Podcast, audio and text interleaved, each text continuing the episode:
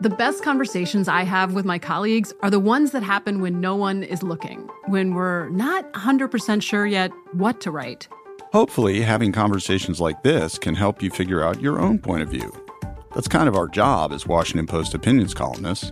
I'm Charles Lane, Deputy Opinion Editor. And I'm Amanda Ripley, a contributing columnist. We're going to bring you into these conversations on a new podcast called Impromptu. Follow Impromptu now, wherever you listen. The Kakadu plum is an Australian native superfood containing 100 times more vitamin C than oranges. So why have you never heard of it? PR. No one's drinking a Kakadu smoothie? I'm JB Smoove, and that was a full episode of my new podcast, Straightforward, inspired by guaranteed straightforward pricing from AT&T Fiber. Get what you want without the complicated. AT&T Fiber, live like a gigillionaire. Available wherever you get your podcast. Limited availability in select areas. Visit AT&T.com slash hypergig for details. Hey, girlfriends, it's me, Carol Fisher, back with another season of the global number one podcast, The Girlfriends. Last time, we investigated the murder of Gail Katz. This time, we're uncovering the identity of the woman who was buried in Gail's grave for a decade before she disappeared. Join me and the rest of the club as we tell her story. Listen to season two of The Girlfriends, Our Lost Sister on the iHeartRadio app, Apple Podcasts, or wherever you get your podcasts.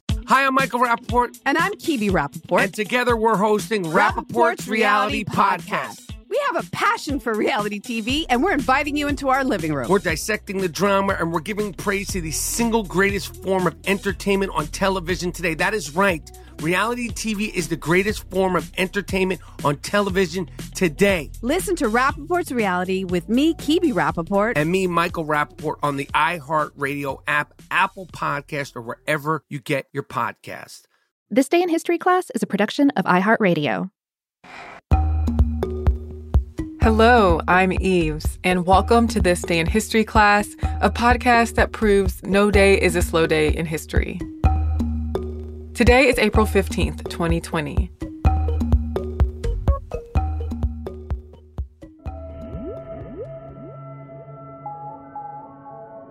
The day was April 15th, 1970.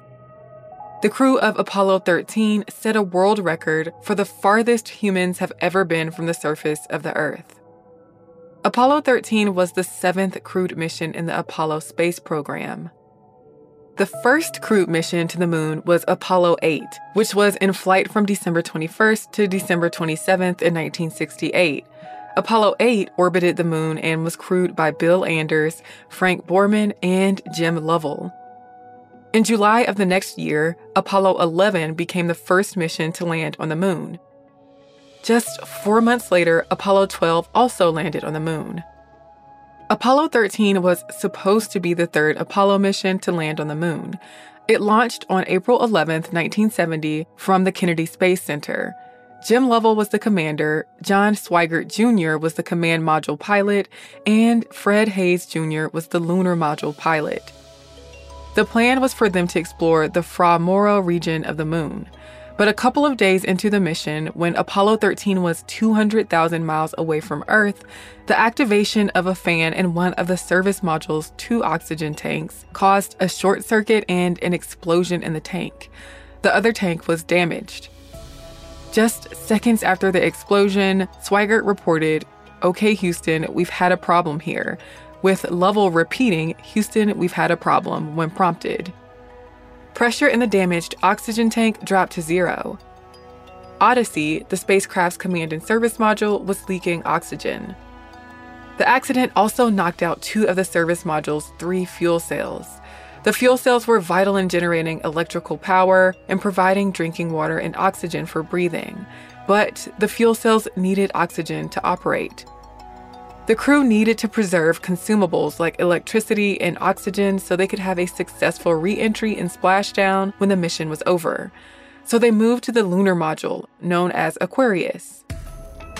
The lunar module was designed to support only two people for two days, but in this instance, it would have to support three people for four days. Swigert shut down Odyssey to conserve power for the end of the mission, while Haise and Lovell worked to boot up Aquarius, which would be used as a lifeboat. The lunar landing was canceled, and the goal now was looping around the moon and getting the crew safely back to Earth.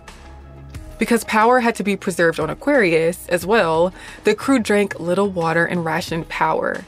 Cabin temperatures dropped to just above freezing. Even though the mission would not land on the moon, the crew still set a world record on Apollo 13. On April 15th, the crew reached the far side of the moon at 158 miles, or 254 kilometers, above the lunar surface. That put them at about 249,000 miles away from Earth's surface. On April 17th, the command module was powered up again, and the service module was jettisoned. An hour before re entry, the lunar module was also jettisoned. The crew soon landed in the Pacific Ocean near Samoa. Several months after the mission, NASA announced that Apollo spacecraft would be changed to, quote, enhance their potential use in an emergency mode. Later, Apollo service modules included additional emergency battery power and a third oxygen tank. I'm Eve Jeffcoat, and hopefully, you know a little more about history today than you did yesterday. If you want to send us a note or leave a comment or give us any suggestions for future episodes, you can do so on social media at TDIHC Podcast. You can also send us that note via email at thisday at iHeartMedia.com. Thanks again for listening to the podcast, and we'll see you tomorrow.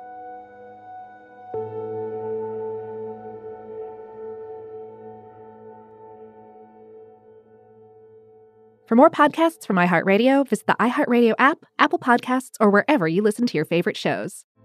Hey, girlfriends, it's me, Carol Fisher, back with another season of the global number one podcast, The Girlfriends.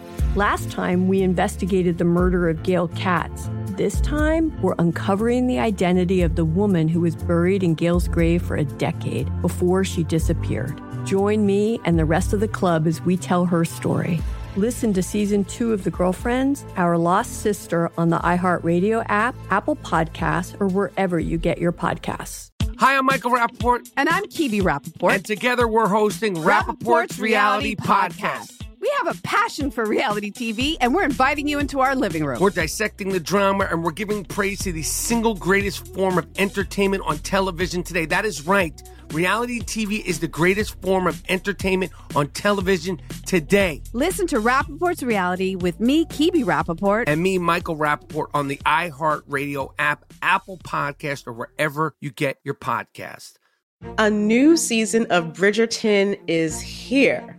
And with it, a new season of Bridgerton, the official podcast. I'm your host, Gabby Collins, and this season, we are bringing fans even deeper into the ton. Watch season three of the Shondaland series on Netflix. Then fall in love all over again by listening to Bridgerton, the official podcast, on the iHeartRadio app, Apple Podcasts, or wherever you get your podcasts. Subscribe to catch a new episode every Thursday. Everyone in our country has a voice. It's something that says not just where you come from, but who you are. Welcome to NPR's Black Stories, Black Truths, a collection of podcasts and a celebration of the hosts in journalism who've always spoken truth to power. Our voices are as varied, nuanced, and dynamic as the Black experience, and stories should never be about us without us. Find NPR Black Stories, Black Truths on the iHeartRadio app or wherever you get your podcasts.